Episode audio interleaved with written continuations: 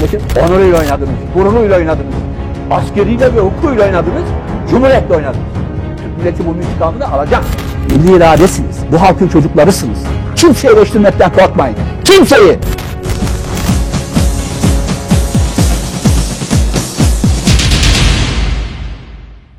Abi hoş geldin. Hoş bulduk Serkan. Bir haftayı daha geçirdik abi. Bu hafta böyle içimizi çok yakan acı Biz gerçekler. sana soralım. Her akşam program yapıyorsun. Canlı yayın, bağır, çağır şeyler. Çok güzel yazarlar o. İsrail abi, İsrafil abi güzel değil mi? Çok iyiydi. O çok şeyde sağ olun psikiyatrimiz de çok sağlam, dolu. Semih hocamız inanılmaz. Semih Hoca'yla Akıyor çok- gidiyor programa. Bence bir yıl sonra hem Semih Hoca'nın konuşmaları hem İsrafil Hoca hem diğer arkadaşlar daha çok şey olacak yani. Ama ben her akşam dükkanı burada açma taraftarıyım. O yüzden sana teşekkür ediyorum yani. Ben sana Erdem'e de teşekkür teşekkür ediyorum ediyorum. abi. Sana da teşekkür ediyorum. Canlı tutalım. Neyse yani. E, şunu gördüm ben. Yani bunu çok açık bu gerçeği de arkadaşlar görsün. E, Oda TV'de hani bütün Türkiye Oda TV konuşuyordu. Tutuklamalar operasyonu olduğu için bizim yazılar da e, balon gibi çok da okunmaya başlandı. E, şimdi e, metinden ya- okuma alışkanlığı Türkiye'de çok az. Hani YouTube'u insanlar otobüste, metroda her yerde de izleyebiliyor. YouTube'dan daha hızlı gidiyoruz. Evet görsel daha hızlı. Gö- geçiyor. daha hızlı gidiyor ama e, bunun üzerine de aslında çok konuşma yapmam lazım. Yazı okuma alışkanlığı, hikaye okuma alışkanlığı gençler edinmeli yani. Bu çok büyük bir hastalıktır. E, Buraya da ayrı bir şekilde geleceğiz yani. Tartışacağız bunu. Çok değerli yazı. Mesela benim son iki yazım çok müthiş yazılar bunlar. Hem Afrika açılımı mizahi bir yazı, ondan önce de şeyi anlattığım, Karadeniz'dedir anlattığım e, Ortancalar yazısı. Mesela yani. E, ama diğer arkadaşlar Yavuz Hoca, şeyler, Cem Gürdeniz Hoca yani çok nitelikli yazılar var. Yazı okuma alışkanlığımız olacak. Sadece YouTube üzerinden dinleyerek de değil yani. Eğer 40 yıl, 50 yaşına, 40 yaşına arkadaşlar kendilerini hazırlıyorlarsa yazı okuma alışkanlığı Bir bir, soyut, düşün, soyut düşünme, abi. felsefi düşünme, teorik düşünme alışkanlıklarını ve bu kavramları bu yazılarda yavaş yavaş alacaklar yani.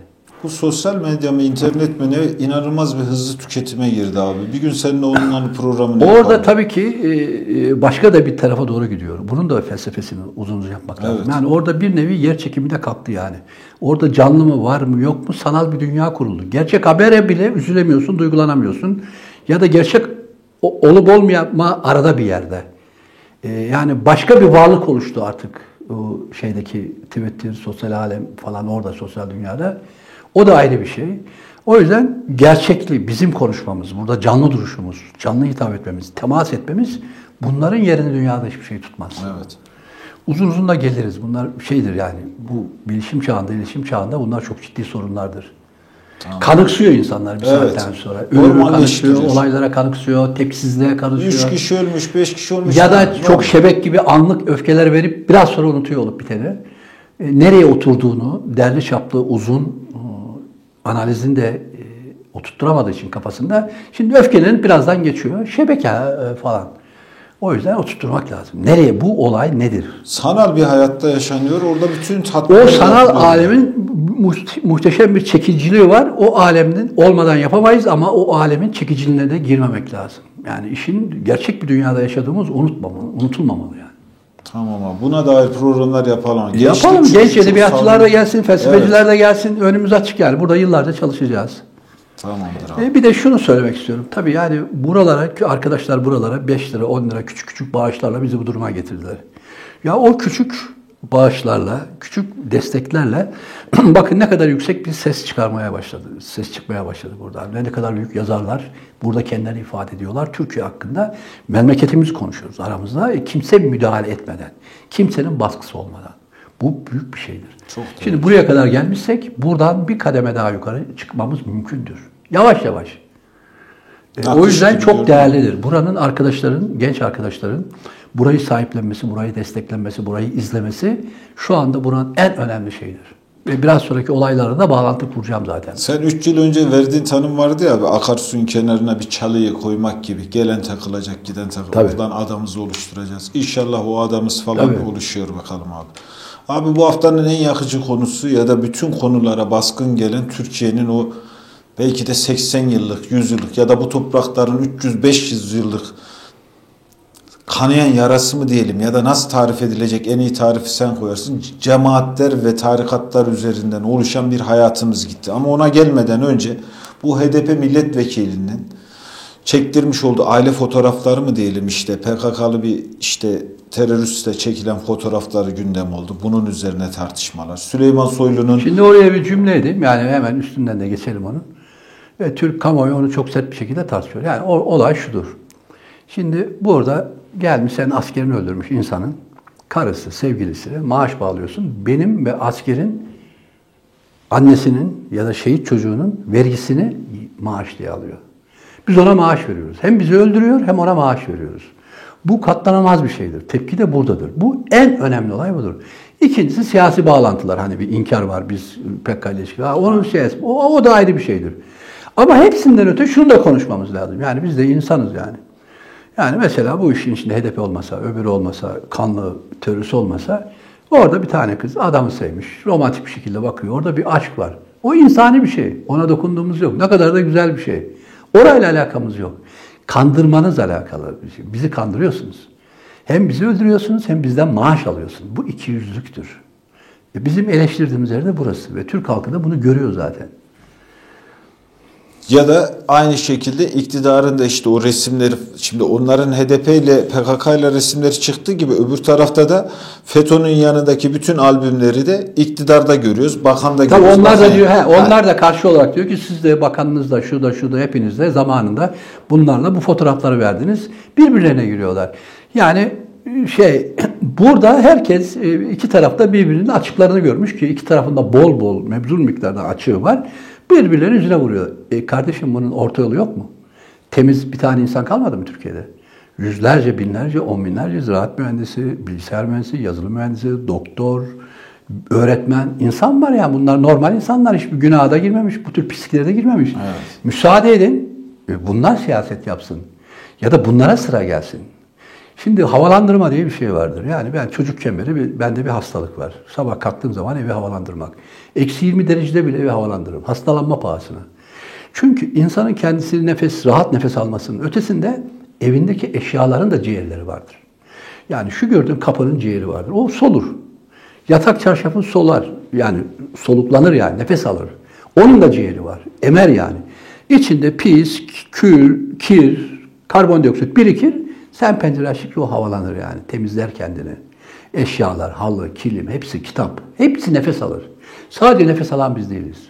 Ve gerçekten Türkiye'nin büyük bir havalandırma ihtiyacı var. Ciğerlerin nefes alması lazım. Anadolu'nun, Trabzon'un, Konya'nın, bizim annelerin, ekonominin, siyasetin, yargının hepsinin sadece bizim değil. Türkiye'nin büyük bir havalandırma ihtiyacı var. Bu havalandırma için çalışıyoruz. Bu havalandırmada da tertemiz oksijen gelsin. Tertemiz oksijen nedir? Cumhuriyetçi, vatansever, dürüst, ahlaklı insanlar. Budur. Bunu yapacak bir siyasetin peşindeyiz. Yani havalandırmadan bak kir, pas, her gün FETÖ konuşuyoruz. Lan ne bu? Ne bu ya? Ya bu böyle bir şey olabilir mi? Ya da PKK konuşuyoruz her gün. Ülkeye bunlar da yakışmıyor. Ve bunlar bunaltıyor da insanları. Yani bu mutsuzluğun içinde de her gün bu pis, iğrenç insanların yani her gün fare konuşulmaz, her gün sıçan konuşulmaz, her gün affedersin bok püsürük konuşulmaz. Eve herkesin evi tıkanır. Tabii ki kanal tıkanır. 3 yıl uğraşırsın, 5 yıl uğraşırsın. Ama her gün gündemde. Ve her gün gündemde kaldıkça o sanal alemin hani isminin duyulması, çok is- isminden bahsedilmesi kötülükleri gidiyor, pekkaları kötülükleri gidiyor çok konuşulduğu zaman. Atları şöhret yakalar sonra da vekil oluyorlar. Yani hani kimse rezil ustayı olamaz ya. E, şöhret olunca yani şöhret ahlaksız olsun istediği kadar. İsmi çok bahsediliyor. Ya bunlar da biliniyor zaten. Oy ver şey vekil adayı yapalım. Yani bu pis insanlar adı çoğaldıkça da o atlarıyla da siyaset iş yapıyorlar. Gazeteci oluyorlar. Ama pis, iğrenç. İğrenç. Karbondioksit yani bu. Fazla bir karbondioksit var. Çok fazla bir karbondioksit var. Türk siyasetinde, yazarlıkta, edebiyatta. O yüzden bu hava, havalandıracağız. Hepimiz havalandıracağız. Bu, bu ülkeyi havalandırmakla görevliyiz. Buyur. Süleyman Soylu'nun abi yine yeni işte açıklamalar var. Yeni dedikodular mı diyelim açıklamalar mı işte şu kadar gazeteci şu kadar maaşlar alıyor. Daha öncesinde yaptığı bir sürü açıklamalar havada kaldığı için artık Süleyman Soylu bir şey söylediği zaman gerçek bile gerçekliğini kaybediyor diye görüyorum işte yani. bütün bunları temiz adamların söylemesi lazım. Çok ciddi iddiaları var. 30 bin lira, 15 bin lira maaş alan onlarca, yüzlerce gazete, 20 falan gazeteci var diyor. Atıyor ortaya iddiayı. E tamam ama bunu dürüst insanlar söylese, şaibesi olmayan insanlar söylese daha inandırıcı olur. Yani şimdi biz onu mu tutalım, bunu mu tutalım? Bak dikkat edin. Bütün bu tartışmalar çıktığı zaman biz iki arada bir derede kalıyoruz. Evet. Yani hatta ona iki kırbaç atarken ona da iki kırbaç atmak zorunda kalıyoruz. Yani biz de yoruluyoruz. Her tarafta da her iki tarafa da terazinin her iki tarafına da bakamazsın. Yetişemezsin yani. Ama bir temiz insanlar olsa biz de vay öyle mi? Gel kardeşim koy. Ama inandırıcılığı gitmiş, güvenilirliği gitmiş. O yüzden bu tek başkan, cumhurbaşkanı e, buraları havalandırmıyor. Kendisi de havalandırmıyor. Boğuluyorlar. Yani yoğun bir bo- şey, kirli bir hava var. Barut kokusu, karbondioksit kokusu, kirlilik, osuruk, boğuk, püsürük, çirkin insanlar, it- ithamlar, iftiralar bitmiyor. Hatta e, ben hep şöyle dedim ya madem yeni bir havalandırma da gelmeyecek, sizin bu ülkeyi tertemiz bir hava sokacağınız da yok, siyasete yepyeni hava girmeyecek, bari başka bir şey yapalım. Yani mesela yılın e, bir ayı ya da iki haftası hiç siyaset demeci verilmeden, siyasi haber yapılmadan dinlendirilmiş dingin bir bir haftamız olsun. Diyelim ki Mart'ın 15'ine kadar siyasi haber vermeyelim. İnsanlar yorulmasın. bayramı mı? Ha, e, ot, cin, çiz- çizgi film konuşalım. Kedi köpek isimleri ya da başka dünyalar konuşalım. Çünkü hem havalandırmıyorsun sen buna bizi maruz kalıyor. İşte bu nedir? Bu bir zulümdür. Yani biz bu işe ortak değiliz. Ne bu taraftaki pisliklere karıştık ne o taraftaki pisliklere karıştık. Ama iki tarafın da birbirleriyle savaşırken onun gaddarlığını, zulmüne şey olan biziz. Acısını, trajesini çeken biziz. Onlar yani filler birbirleriyle pis iki tane fil birbiriyle kavga ediyor. Şeyini biz çekiyoruz. Ceremesini biz çekiyoruz. Bir havalandırın. ha- Madem havalandıracak gücünüz yok bari bizi dinlendirin. Ya 10 gün demeç vermeyin. Her iki taraf için de söylüyorum. 10 gün dinlensin insanlar hiç değilse. E, Zaten eskiden de insanlar çıldırıyordu. 7 gün e, eğitim vardı. Her gün okul vardı. İşte haftanın 7 günü falan diyelim. Birisi dedi ki her gün okul olmaz der. Buna bir cumartesi pazar tatil verelim. Önce bir gün tatil verelim. Pazar sonra da cumartesi tatil geldi. Yüzyılımızda geldi. E niye insanlar her gün okula gittiği zaman artık akıl almamaya başlar? Burada da öyle. Yani her gün aynı iftiralar, aynı ithamlar bizleri zulüm içerisinde, işkence altında bırakıyor. Hem de anlamıyoruz artık. O ne dedi, bu ne dedi yani. Binlerce de olay kaçıyor. Belki de Türk hukukunun gözünden kaçırmaması gereken, kamu vicdanının, e, mahşeri vicdanın e, gözünden kaçırmaması gereken bir sürü de iş kaçıyor. Çünkü bu taraf bağırıyor, inanmıyoruz. O taraf bağırıyor, inanmıyoruz. Her iki tarafı da aynı bokun söylüyoruz. E, ama bunlar Türk hukukunu mahvediyor, ahlakı mahvediyor, yargıyı mahvediyor, meclisi mahvediyor değil mi? Yani müdahil olman lazım. Evet. Yani bu pisliğe ulaşırken bizim elimizin kolumuzun temiz kalması da şeydir, mucizedir yani. Kalamaz yani. Buyur. En son abi şeyden sonra ana konumuza geçelim diyorum. Bu Anıtkabir meselesi, Bülent Ersoy meselesi çıktı. Bu tartışıldı. Türk ordusunun ya da Türk subayının görevi midir şemsiye tutmak? Şemsiye tutacak başka adam bulamadınız mı Bülent Ersoy? Ya da düğün değil, bayram değil Bülent Ersoy şimdiye kadar aklına gelmemiş, etmemiş, hiçbir alanda görmemişiz. Anıtkabir ziyareti.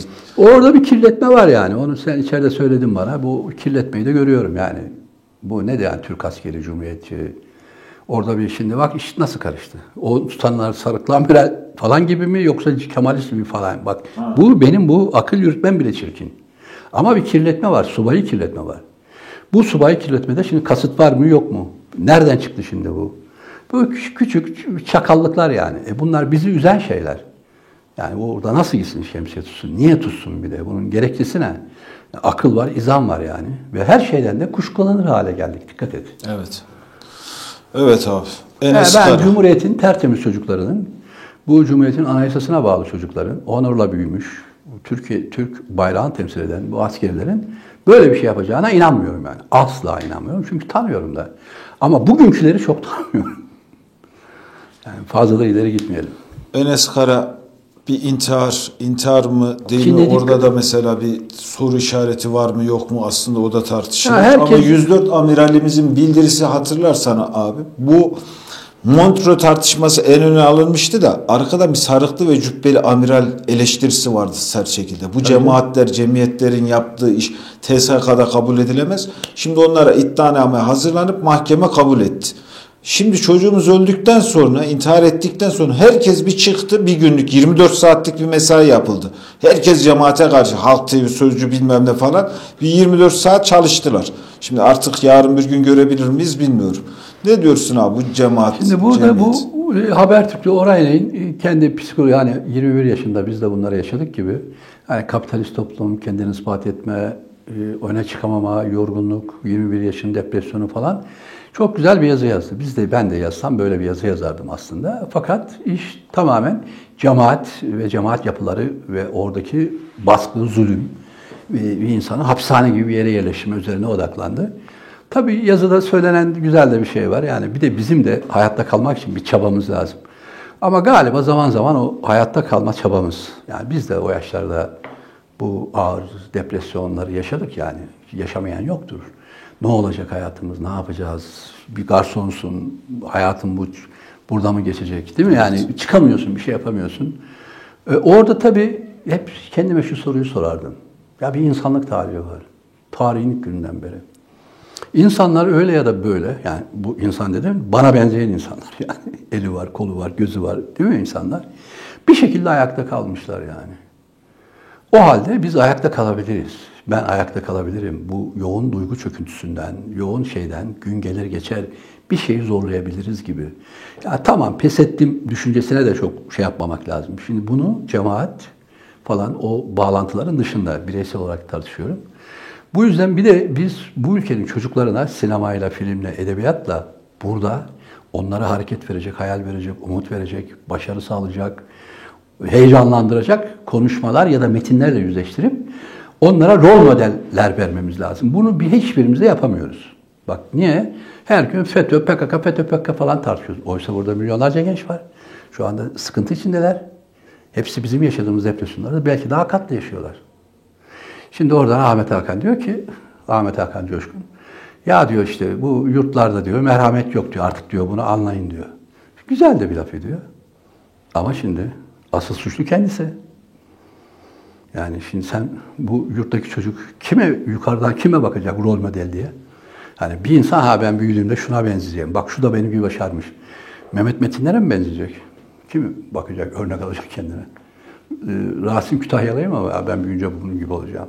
Bülent Arıç'a mı benzemek isteyecek? Ahmet Hakan, herkes dönemin davulunu çalan adam. Ben Ahmet Hakan mı olacağım diyecek. Ekrana baktığın zaman ben Melik Gökçek mi olacağım diyecek. Abdullah Gül mü? Sinsi bir adam. Kime özenecek? Ya şu adam açtı. Biz mesela Martı Neden romanları, Dostoyevski'nin romanları ya da hikayeler ya da dünya sinemasındaki şeyler ya da mahallemizdeki takımdaki santrofor, mahallemizdeki başarmış arkadaş bir sürü küçücük küçük küçülük onuruyla başarmış insan hikayesi görürüz. Ve orada ha, biz de yapabiliriz deriz. Yani. Rol model budur.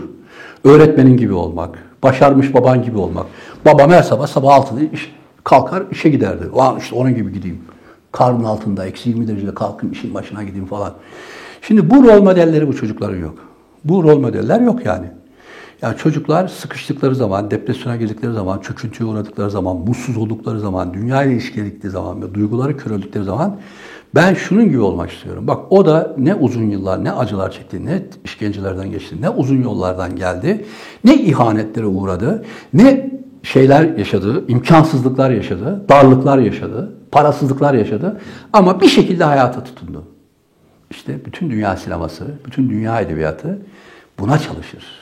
Bu bütün bu gençlere çocuklar eksi 20 derecede Sibirya'da dağa çıkan insanlar, yokluk çeken insanlar, savaşta arta kalan insanlar, Naziler vurmuş ayakta kalmış küçük bir çocuk, onun hayat hikayesi, biz bu darlıkları yaşıyoruz, cahil anne baba kültür gelene karşımıza geliyor, bütün bunlara rağmen aşmaya çalışıyoruz. Değil mi? Ama işte burada rol model yok. Nagihan Alçı mı rol model olacak? Kimi rol model alacak çocuk? Yani şu şey mi, Sezgin Barak Korkmaz gibi holdingleri mi? O otellerde şey, toz çeken, toz, toz pudra çekenleri mi, pudra şekeri çekenleri mi rol model alacak? İnsanların kendini özenecekleri birilerinin olması lazım. İşte AKP iktidarı Yeni Şafak, Sabah, o 100 tane televizyonu var. E bu televizyonlar siyasi propaganda yapmanın dışında bir de hayata dair bir haber yapacak. Kedi yapar, köpek yapar, tarım yapar, buğday yapar, eğitim yapar, sokak yapar, müsabaka yapar. Değil mi? İnsanlara bir hayat neşesi verecek. Abicim sen bu ekranlara bir bak. Sen öyle bir şeye maruz kalıyorsun ki her gün senin hayat enerjini alıyor bu kameralar. Hep aynı adamlar, aynı suratlar, aynı pislikler, aynı çürümüşlük. Sen her gün yani yolda bir balgam gördün hemen geçmek istersin. Mesela ben çok rahatsız olurum. Hatta tik para yapar ben de hemen kaçarım. E, ama şimdi her gün buna muhatapsın. Her gün buna hadi biz alıştık. Reflekslerimiz Biz hayatımız boyunca bu pislik, bok, püsürük bunlara alıştık yani. E şimdi mesela ben çocuk şöyle diyelim yani çocukken yemeğimizden böyle bir saç teli çıktığı zaman ben tabağa atardım. Ama çıktı çıktı ne yaptı biz de alıştık. Şimdi çıkınca alıyoruz onu kenara koyuyoruz. Şimdi bu kenara koyunca kendimi çok toleranslı, artık hayatı kabullenmiş bir insan görüyorum. Ama o çocuk görmüyor onu. Hemen çekip atıyor, iğreniyor. E, pek çok do- doğru. Çok normal o çocuğun tepkisi. Ben bu hayatı kabullenmiyorum. Bu çirkinliği, bu kötülüğü kabullenmiyorum. Çocuk için çok sağlıklı. E, ve alışmaması da çok güzel. Biz alıştık, biz kötü ettik. Çünkü biz işbirliğine giriyoruz pislikle. Ya o da var ama deyip falan. Şimdi bu idealizmi de yaşatacak, televizyon yaşayacak, gazeteler yaşayacak, filmler yaşayacak, yazarlar yaşatacak ve çocuklar da kendilerine bir kapı bulacaklar. E yok, çocuk bakıyor, e- e- etrafa bakıyor, bir umut ışığı görmüyor. İşkencehanede geçiyor. Çocuk kendi söylüyor. Bir işkencehanede, her gün işkence görüyorum. Bu kadar çalışma, bu kadar ritim, tempoya uydurma, akıl uydur, ayak uydurma mümkün değildir. Ve kendi kendine de kimse de ona bir telkinde bulunmadan kendi inançlarından dolmuş. O da kötü. Müslümanlık içinde de, geleneklerimiz içinde de kendimizi yenileyebiliriz. Kendimize iyi modeller bulabiliriz. E, dünyanın en büyük, tarihlerin en pis adamı. En şeytan adamı, en yalancı adamı. Said Nursi'yi adama e, sabah akşam okutuyorsun. Ya bir sinemacı okut, bir edebiyatçı okut, bir atletizm hikayesi anlat. Dağlara çıkar çocuğu. Bak iddia ediyorum. Bu çocukları, yurtlarda kalan çocukları hepsini geç. Günde 10 dakika yüksek bir tepeye çıkart. Uf, ufka bakmayı öğret. Denize baksın, manzaraya baksın. Yolda giderken ağacın bile bir mantar görsün. Bir çiçek görsün. Çocuklar işleri açılır. Sen bu çocuklara doğayı göstermiyorsun, güneşi göstermiyorsun, sinemayı göstermiyorsun. Arkadaşlık, sevgili, flört, sosyal hayat, neşe, eğlence, kendinden geçme, dans hiç biliyorum. Bir de dünya tarihlerin gelmiş geçmiş en yalancı adamı, sapık bir şizofrenin metinlerini okutturuyorsun. Öyle bir sapık ki Arapçayla doldurmuş metinlerini. Kendine Mesih, peygamber, gizli var. Kendi kitaplarını e, Kur'an'dan da önemli buluyor. Öyle imalar da var yani. Kendi de Mesih gelmiş diyor, en büyük müceddis. Onlar da var orada. Böyle şizofren, sapık bir adamı. Bir de Arapça kullanmış kimse anlamıyor. Kendileri de anlamıyor. Arapçayı da yanlış yerlerde kullanıyor. O yüzden Said Nursi üzerine Arapçada tüm Arap dünyasında, tüm Fars dünyasında tek bir kitap makalede yoktur. Çünkü onlar da anlamaz. Hani kelimeler Arapça insan Arapça kelimeleri doğru yerine kullanır. Bu sözlükten öğrenirse sözlük kelimeyi buradan alıyor başka yerde kullanıyor. Yani orası da saçma sapan. Bir bozuk, şizofren, akıl hastası bir adam. Bir akıl hastası bu adamı örneğinde gördük FETÖ. Onun şimdi diğer şubeleri var hani güya teröre bulaşmamış. İşte o da şubelerinden biri bu. Yüzlerce şubesi var işte Yeni Asya, öbürü öbürü. Ya düşünün ya pırlanta gibi senin çocuğunu düşün. 3 yaşında, 5 yaşında, 10 yaşında. Bu çocuk çiçek tanısın, hikaye tanısın, masal tanısın, sinema tanısın, fizikçiler tanısın, başarılı insanlar tanısın, kavga veren atletler tanısın, mehtap, ay, ışık, sevgili, yol tanısın, dağ taş tanısın, değil mi? İnsanlığı tanısın, yok. Bütün dünyasını kapatıyorsun, odaya koyuyorsun, bir sapık akıl hastası var, onu okutturuyorsun 24 saat. Ya bu kadar yani bu kim olsa saçma şey yapar yani delirir yani. Çocuğun delirmemesi normal değil. Eğer sen ben delirmiyorsak o zaman biz makine parçasıymışız. Bu, buzdolabına söyle. Sen buzdolabını kafaya 24 saat buzdolabı lan buzdolabı da teneke çürür be. Yani bu akıl hastalarının buzdolabına böyle anlatanlar teneke çürür lan. Buzdolabı kafayı aklı bozar. Çok ağır baskı var. Ve bu bir değil ki. 15 bine, şimdi bunlar tabii tarikat ismi koymuyorlar. Dernek ismi koyuyorlar. Ve yüz binlerce, on binlerce dernek, 15 bin dernek, 2-2,5 milyon insandan bahsediliyor. Buralara giden, gelen, okuyan. E bu kadar büyük zulmü bu ülke değil. Kimse kaldırmaz. Ya bunu Türkiye'de yap, Nijerya'da yapsan kaldırmaz. Japon da kaldırmaz. Hadi insanlık alemini geçtik. Kedileri şuraya koy, kuşları şuraya koy, karıncaları şuraya koy ve 24 saat Sadi Nursi anlat. Herhalde insanlığın sonu kıyamet. Kıyamet gelmiş lan. İşte bunlar kıyamet. Bunlar kıyamet alameti. Ne demek ya? Çocuk mehtaba bakar. Allah bu dünyayı ve seni beni niye yarattı? Ya kapıya bakar tahta, ağaç, ağacın büyümesinden hayat öğrenirsin ya. Çocuğun büyümesinden insana öğrenirsin. Güneşten, soğuktan, yağmurdan, değil mi? Her şeyden hayat sana bir şey öğretir. Bak bütün bu bilgileri iptal ediyorsun. 24 saat akıl hastası, şizofren sana metinler okutturuyorsun. Risale-i Nur. E bu delirtir. Normal olarak delirtir. Zaten delirttiği için FETÖ diye bir kurum çıktı ortaya. Değil mi yani? FETÖ diye çıktı. Ya buraya geliriz ya. FETÖ çok feci bir şey. Dün akşam da ek çocukta bana saldırıyor bu FETÖ'cüler. Şunu şunu söylemişim zamanında diye. Lan ben hepsini söyledim. Daha dün de söyledim. Gene de söylerim. Terbiyesiz adam senden mi kime küfredeceğim senden mi öğreneceğim? Yani evi Kabe'de olanın hani büyük atalarımızdan laftır. Evi Kabe'de olanın Kabe'de olan kimseye kıbleyi kimseye sormaz. Biz kimseye kıble sormayız. Yani bizim küfrümüz kor ateşidir yani. Cihan üflese sönmez. Bizim köyde aynen böyle yazıntı bitti. Bizim köyde ihaneti affedene adam denmez. Biz o ihaneti affetmeyeceğiz. Niye saldırıya geçiyorlar? Çünkü burada konuşmamlarda söylüyorum. 51 tane göl başında özel harekette odasında ranzasında yatan akşam vakti 51 tane 19, 20 ve 20 yaşında çocuğu, asker çocuğumuzu, polis çocuğumuzu üstüne helikopterden bomba atıp kömür yapıyorlar. Tabutlardan kömür. Ve şimdi Akın İpek'i, Adem Yavuz'u, öbürü, orada görüyorum işte tweette, özgürlük diyorlar. Ahim'de bizi şöyle, Yargıtay'dan da şu oldu, bu, böyle, burada da demokrasi yok. Lan sen pis bir katilsin be. Aslında yani biz akıllı adamlar olsak orada 51 çocuğu bombayla bu katillerin nasıl öldürdüğünü, kömür haline getirdiğini İngilizce yazıp İngilizce sanatçılara, İngilizce haber ajanslarının altına göndermemiz lazım. Yani İngilizce olarak lan işte bahsettiğiniz adamlar bunlar. Bu katil sürüleri. Bu kadar katil bir anlayışa nereden geliyorlar? 24 saat o akıl hastası şizofrenin kitaplarına maruz kaldıkları için. Zaten televizyonda yasakta hatırlıyorsun onlarda. Ve eşcinsel hikayeler bol bol. Makineye dönmüş hepsi. Robot yetişmişler. Ve bunu e, daha bismillah böyle bir facia ortaya çıktı. Bir siyasi lider olsan sen ne dersin? En azından dersin ki denetim olsun. Hani buraları denetleyelim, teftiş olsun. Ne oluyor lan burada falan. Babacan kalk dedi ki özgürlükleri kısıtlamayın. Lan hapishane özgürlük mü be? Genç yaşında çocukları hapishaneye dolduruyorsun. Çocuk diyor işte sabah 5'te sabah namazına kalkıyorum, yatsı namazına kadar diyor devam ediyor. E bu sıkışlık içerisinde ben tahammül edemem abi. Ben Türkiye'de en fazla seri, şey, yazı okuyan yani kitap okuyan bir insanım. 150 sayfayı geçmez. Çünkü kafa dinlenecek. En fazla 150 sayfa okursun. Sonra da öbür 150 sayfa okursun. Ama ortalama 60-70'tir benim okumam. 70-80'dir. İyi bir kitap yakalarsam 100'dür. İki günde de bitiririm o kitabı. E sen günde bu almaz zaten. Kafa da almaz. Tepki verir. Bu şeye karbondioksit zehrine, bu sülfürik asit zehrine bu küçük beyinleri maruz bırakıyorsun. Çocuğun 19 yaşına kadar dayanması, 20 yaşına kadar dayanması bile mucize. Ama ne yapıyorlar? Şöyle yapıyorlar. İşte gördüğün gibi Babacan hala özgürlük diyor. Ne CHP karşı çıkıyor çünkü cemaatten onlar da oyalıyor. Şimdi buralarda unutmayayım yani bizimkiler Halk TV tam anlamıyla ikiyüzlü.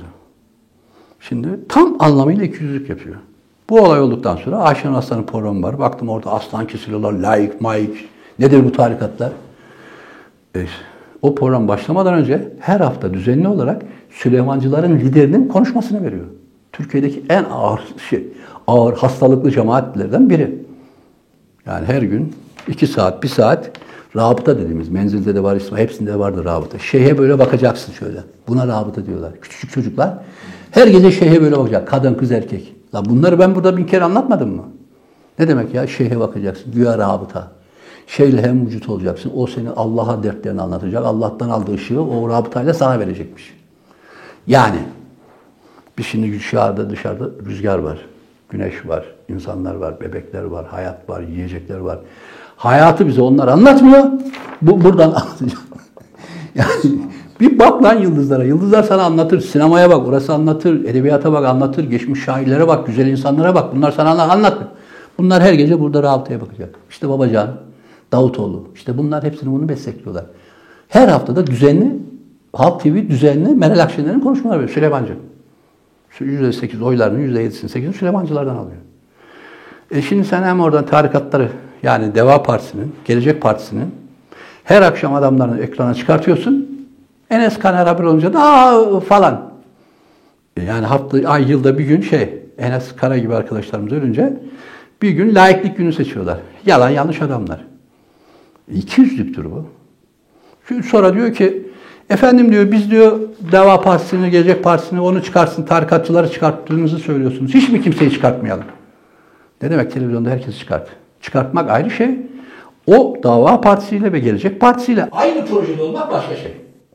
Hem parti olarak aynı projedesin, hem televizyon olarak aynı projedesin. Yani onlarla ittifak içinde değil misin? Yani sen o düşüncenin içindesin. Kemal Kılıçdaroğlu'ndan, Davutoğlu'ndan hiçbirinden. Bir cümlece Bir cümle. Ya bunlar Bütünüyle ve tümüyle karşı çıkacaksın. Biz bu toprakta yaşıyorsak anayasa var. Anayasaya aykırı.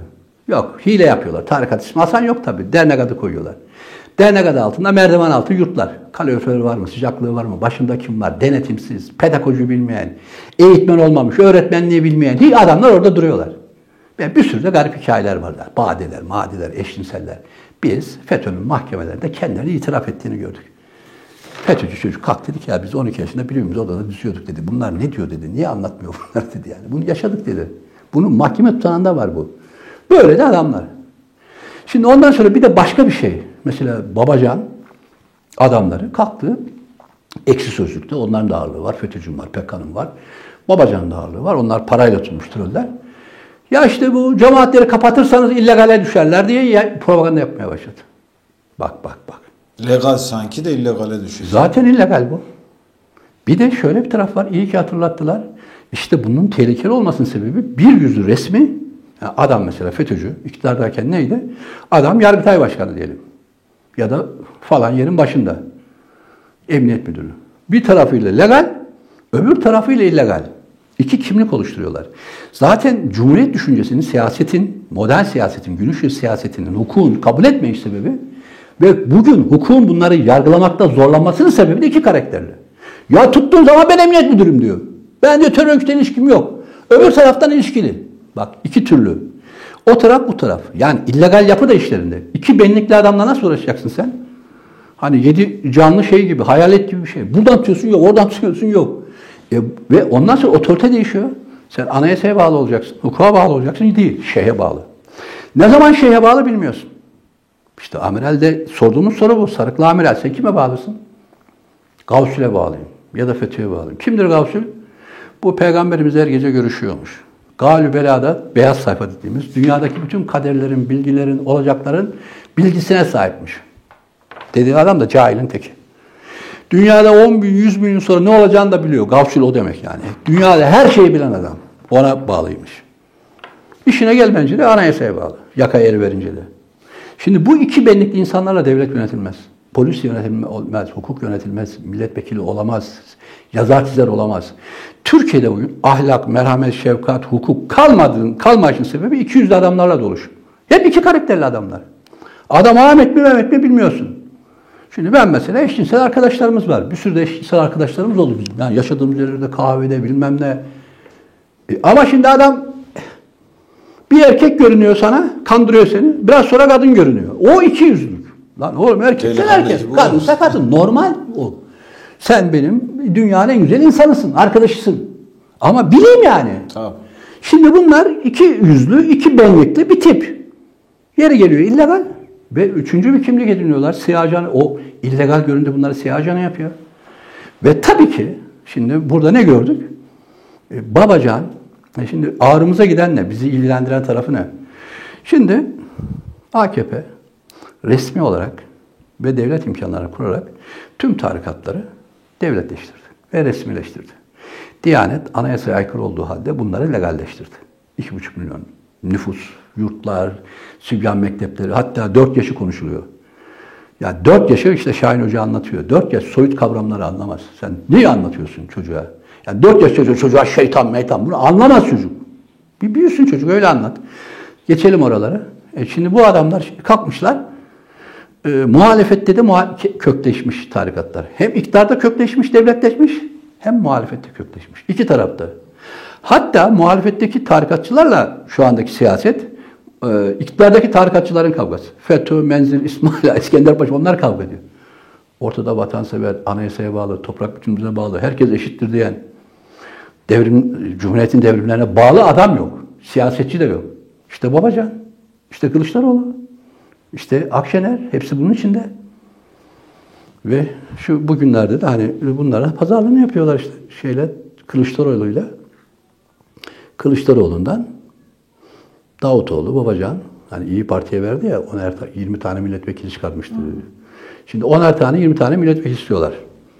Yeni bir ittifak kuran derken onu kastediyorlar. Bize 10 tane 20 tane milletvekili ver. Öyle bizi sok meclise. İkinci bir ricaları var. Diyor ki sizin anket şirketleri bizi 0,5-0,1 gösteriyor. O yüzden bizim siyasi pazarlığımız azalıyor. Anket şirketlerine söyle CHP.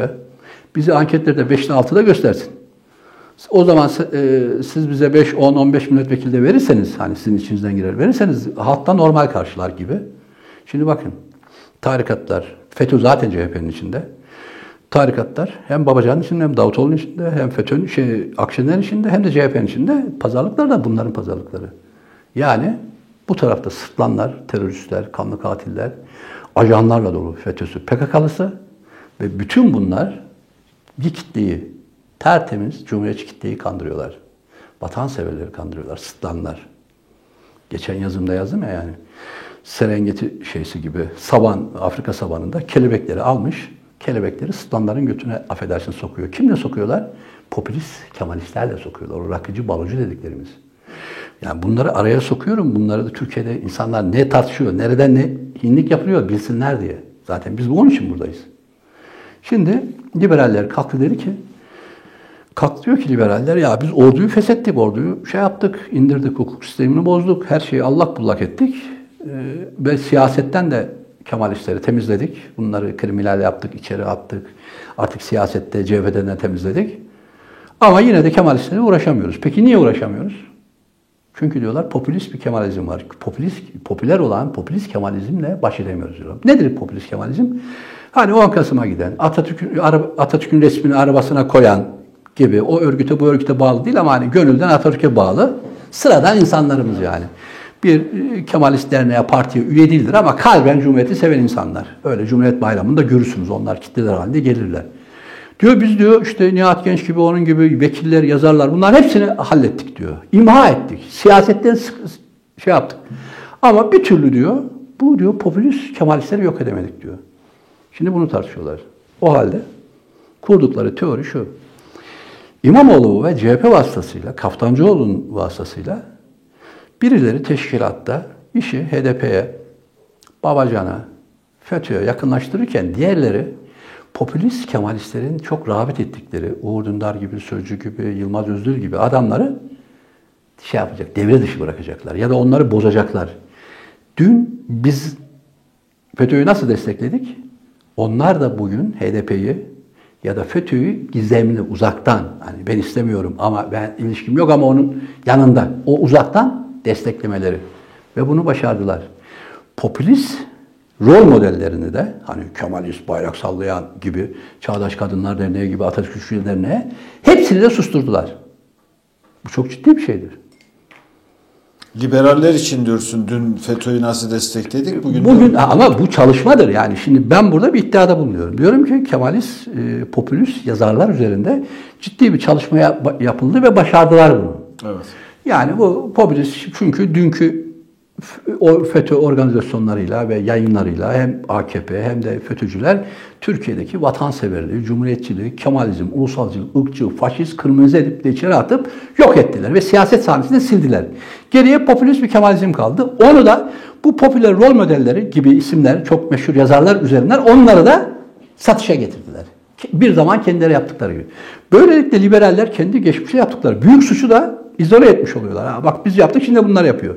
Şimdi diyor biz önde durmayalım bunlar önde dursun evet. diyor. Şimdi Sözcü Cumhuriyet Halk TV önde dursun. Halk TV de bu. İkiyüzlük yani biz bu ikiyüzlüğü görüyoruz. Enes Kara vefat etti, etmeden, intihar etmeden bir gün önce bu senin birinci sayfada sorduğun soruda Hülya Kaya diye başörtülü bir şey milletvekilleri var bunların. Kürtçü, İslamcı. Ayşenur Aslan bir taraftan popüler popülist Kemalizmi övüyor yani. Kemalist gibi görünüyor alttan alta. HDP'ye işte, Türkiye'yi öğren bayan bu yani. Bu HDP işlerini öğren o. Yüzde on, yüzde CHP ile yan yana getiren matematikçi dehalar. Hülya Kaya'ya soruyor diyor ki bu gassallar diyor. Şey diyor Pekkalı gassallar diyor İstanbul'da işe almış ne diyorsun? Hülya Kaya da diyor ki o gassallar diyor. Türk devleti diyor Şafileri diyor ayrımcılık yapıyor diyor. Şafilere karşı din eğitimi vermiyor, ölülerini yıkamıyor şafileri. Ona benzer laflar ediyor.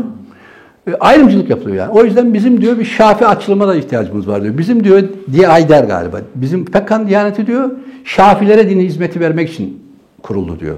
Bak bak bak. PKK gelmiş, İstanbul Belediyesi'ne girmiş, onun şafi ayrımcılığıyla falan. Bu da bu da şifi diyor, anlamıyor ya. 70-75 yaşında bir gazeteci ablamız anlamıyor.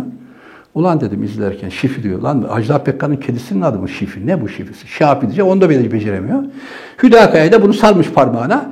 Gassal gibi Pekkalı katillerin işe girme olayında Şafilere yapılan şeyleri dayanamamış PKK Şafilere yapılan bu Sünni Şafi ayrımını kalkmış e, şey PKK devreye girmiş Şafileri kurtarmak için diyayeleri kurmuş. Buraya getiriyor lafı. Ve bunu nerede yapıyor? Halk TV'de yapıyor. Lan dedim gassal ağzına sıçmış senin be. Gassal senin ağzına sıçmış be. Şifi şifi şifi bir de diyorsun. Ajda Pekkan'ın kedisi gibi. 70 yaşına kadar Şafi nedir bildiğin de yok. O yüzden ağzına da yakışmıyor zaten. Ağzın yağmurmuş ve gelmiş kimlere çanak oluyorsun. Şuraya bak kimlere çanak oluyor. Ortada değil mi? Bu hesapları çökmüştür. %10 HDP, %25 CHP artı iktidar devirdik. Bu çürümüştür. O ayrı. Ama hedefledikleri nedir? Popüler dediğimiz, hani çok da siyasette gözü olmayan ama uzaktan bakan ama Atatürk'e ve Cumhuriyet'e bağlı kitlelerin beynini oynamak. Hepsi yaptı. Ve hepsi Enes Kane bir örnektir. Ve hepsi burada suçludur. Hepsi de cemaatlerin içindedir. İki yüzlüdürler. Bunların yatacak yerleri yoktur. Sen bu toprakta yaşıyorsan önce anayasana sahip çıkacaksın. Nedir ya bu şeyh kimdir ya? Saçma sapan adamlar, cahil cüveli adamları 17 yaşındaki, 20 yaşındaki çocuklara sen 365 gün bunun yayını yapacaksın. Her akşam Deva Partisi'ni çıkartıyorsun be. Her akşam Gelecek Partisi'ni çıkartıyorsun. Ey Halk TV.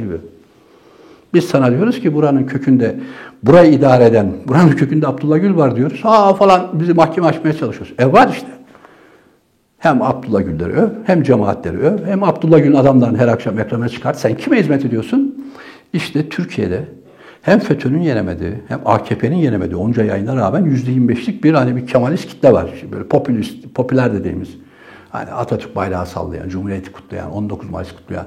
İşte onların beynine son kale olarak orayı görüyorlar. Onu da parçalıyorlar. Yavaş yavaş parçalıyorlar. Şimdi biz bu tarikatlara geçmişteki tarikatlarla hiçbir alakası yoktur. Bunlar Allah'ı, dini, kitabı kullanan, sömüren, Allah düşüncesini, merhamet düşüncesini yapar. Hepsini sömüren yapılardır. Ve tecavüz ediyorlar. Biz bu topraklarda Müslümanlığın şu anda can çekiştiğini görüyoruz. O yüzden Müslüman, en çok bizim Müslüman olmamız lazım. Müslüman değerleri öne çıkarmamız lazım. Müslümanların mesela geçen bir şey yapıyordum. Çok özür dilerim bu örneği verdiğim için. İnşallah burayı kesip şey yapmazlar. Böyle hani Allah kitap falan ağzımızdan çıkıyor ya inşallah inşallah. Evet. Çocuğum biri dedi ki abi dedi hayrola dedi bizim mi dedi şey yapacaksın düzeceksin hani bu kelime dedi öbür kelimeyle. Bizi mi dedi düzeceksin dedi. Ya hayrola niye öyle? Abi ikide bir Allah kitap demeye başladın dedi. Anlaşılan sen de bizi şey yapacaksın. E şimdi Allah kitap diyenlerin biraz sonra kendilerini düzeceklerini söyleyen bir şey var, anlayış var. Ve bu buraya geldi. Yani bu kadar suistimale uğruyor. Ve biz bu toprağın çocuklarıyız. Bu gelenek bizim geleneğimizdir. Bu tarih bizim tarihimizdir. Bu burada tarihte yaşamış bu güzel insanlar bizim insanlarımızdır. Şimdi bir vahşi insanlar çıkmış, kafalarına balta saplanmış, ucube insanlar çıkmış. Hem dinimize saldırıyor, hem devletimize saldırıyor, dini değerlerimize saldırıyor, çocuklarımıza saldırıyor ve ona karşı da biz bir şey yapamıyoruz. Yani büyük bir imha var şu anda. Önce Allah anlayışımıza imha ediyorlar. Tertemiz bir Allah anlayışını her insan içinde biriyle konuşuyor. O çocuk bizimle konuşacağına yukarıda birilerinin içinde konuştu. İşte konuştuğu Allah'tır. O irtibatı kesmeyelim. Ya da dinimiz ya da geleneğimiz ya da annemiz babamız değil mi? Bütün bunlar bizim konuştuğumuz, gördüğümüz, baktığımız şeylerdir. Bütün buralardan umudun kalmıyorsa gidersin. Şimdi diyeceksin ki bir vefat eden, intihar eden üç kişi, beş kişi. Bu öyle değil. Diğerleri de kimlik ve karakter değiştiriyor zaten. 17 yaşında robot olmayı seçiyor, makine olmayı seçiyor. Ve mutsuz insan oluyor. Mutsuz insanlar oluyorlar ya. Bir de duyduğumuz bu kadar abi. Duymadığımız Bir de- neler var ki? Abi kenardan geçiyor tabii. Kenardan geçiyor. Mutsuz insan ne demek? Sana zulmediyor ya. Adam Yargıtay üyesi oluyor, hukukçu oluyor, siyasetçi oluyor. Her gün sana küfrediyor. Ya şimdi işte Kabataş Lisesi'nde çocuklar kalkmış. Ben ilk defa görüyorum böyle bir şey. İstanbul bir yerde, Kabataş Lisesi gibi bir yerde. Kabataş'tı galiba. Atatürk'ü bıçaklıyor çocuklar Atatürk posterini. Bu nedir? O tarikatlarda verilen eğitim bu. Tarihlerinin yüz akı insanı, bu ülkenin büyük bir kurtuluş savaşından çıkarmış bir insanı, dua etmesi gerektiği insanı bıçaklayacak kadar o çocukların, 17-18 yaşındaki çocukların burayı bozmuşlar. Bu Diyarbakır'da sadece Trabzon'da değil, bütün tarikat yapıları bir de kalkmışlar bunlar. Atatürk'ü yani dünyada düşman olacak kimse yok mu? Amerika'ya düşman ol, Rusya'ya düşman ol, Dolara düşman ol, komşuna düşman ol. Hayır değil. Hepsine de tek düşman. Kemalist Atatürk. Ya bu da ayıp ya. Tabii ki Atatürk'ü de sevmeyen çıkabilir. Yani böyle siyasi fikirler de olabilir. Bu hoşgörü tölera içindeyiz. İnsan hakları, hukuk, geleneksel ifade özgürlüğü. Neyse buradayız.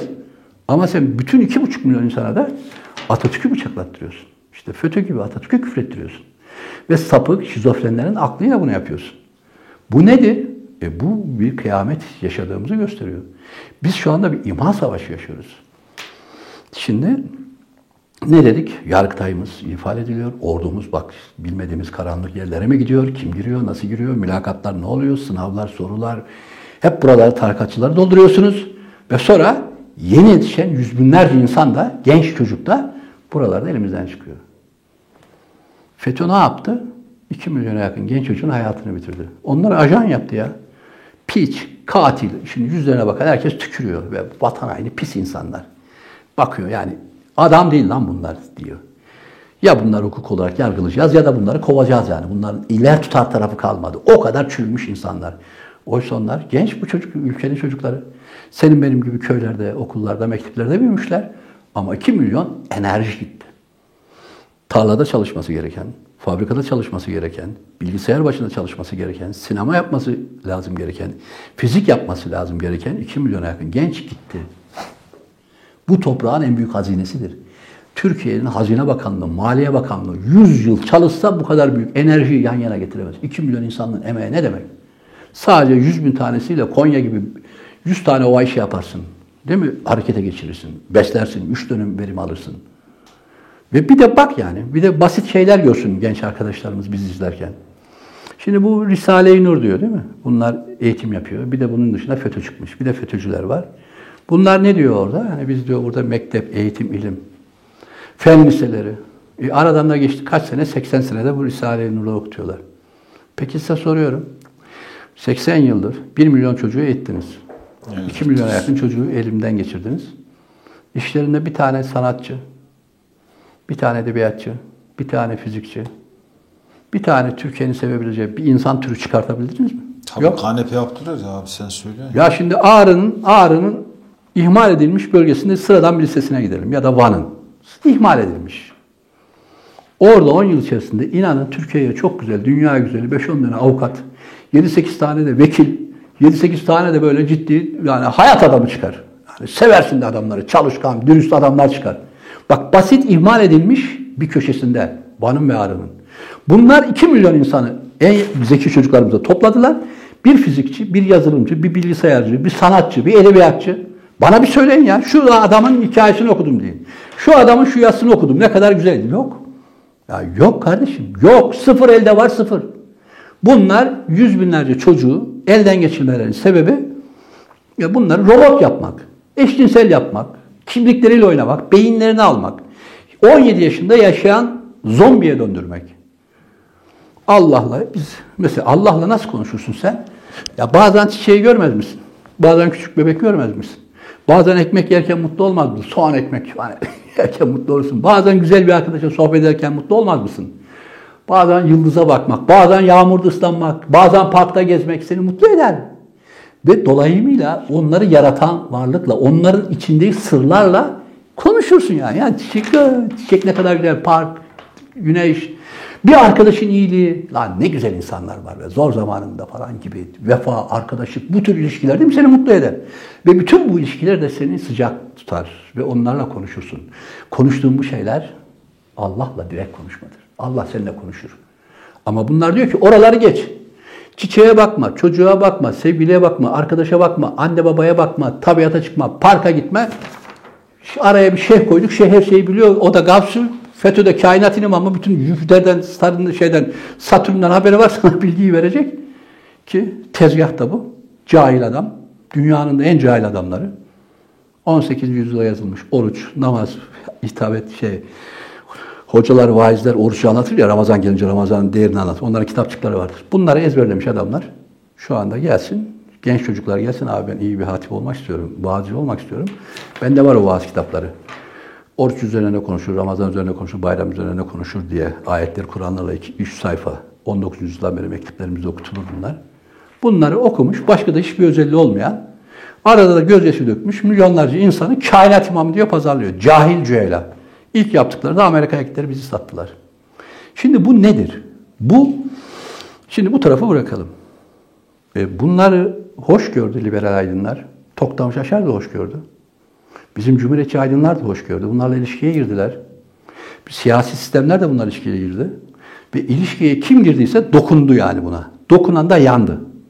Yani bunlar MHP'ye girdi. MHP'deki milletvekillerinin kargız ilişkilerini ortaya çıkardı. CHP'de ajanlar, her taraf. Her tarafı da pislettiler. Oysa biz bu toprakta yaşamak istiyorsak bu vahşete karşı.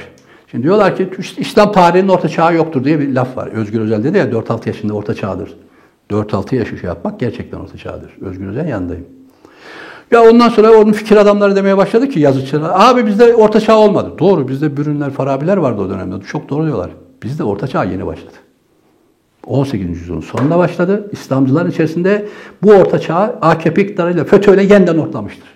Ya Batı'nın orta çağını biz yeni yaşıyoruz. 18. yüzyılda yaşadık. 19. yüzyılda yaşadık. Şimdi yeniden yaşıyoruz 80'lerden beri.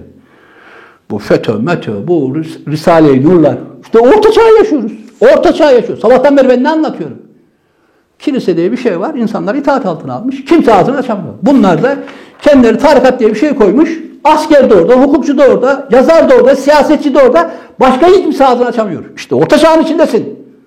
Bu orta çağı göremeyecek de durumdasın. Babası diyor ki ben diyor 25 yıl diyor şey yaptım diyor. Risale-i Nur'un şeyini zararını görmedim. Lan zararın başındasın be. Bir insana evladı gider ya. Aa. Ya evlat vatandan bile öncedir ya. Ya öyle şeyler vardı ki hani sırası gelir hani evladını kurtarmak için vatanını şey yaparsın. Yani çok birinci derecedir. Vatan evlat. Bitişik. Sen evlada gitmiş farkında değilsin. Sen yaşadığın felaketin de farkında olmayacak. Farkında olmayışındır ceza. Bak şu anda sen farkında değilsin yaşadığın trajedinin.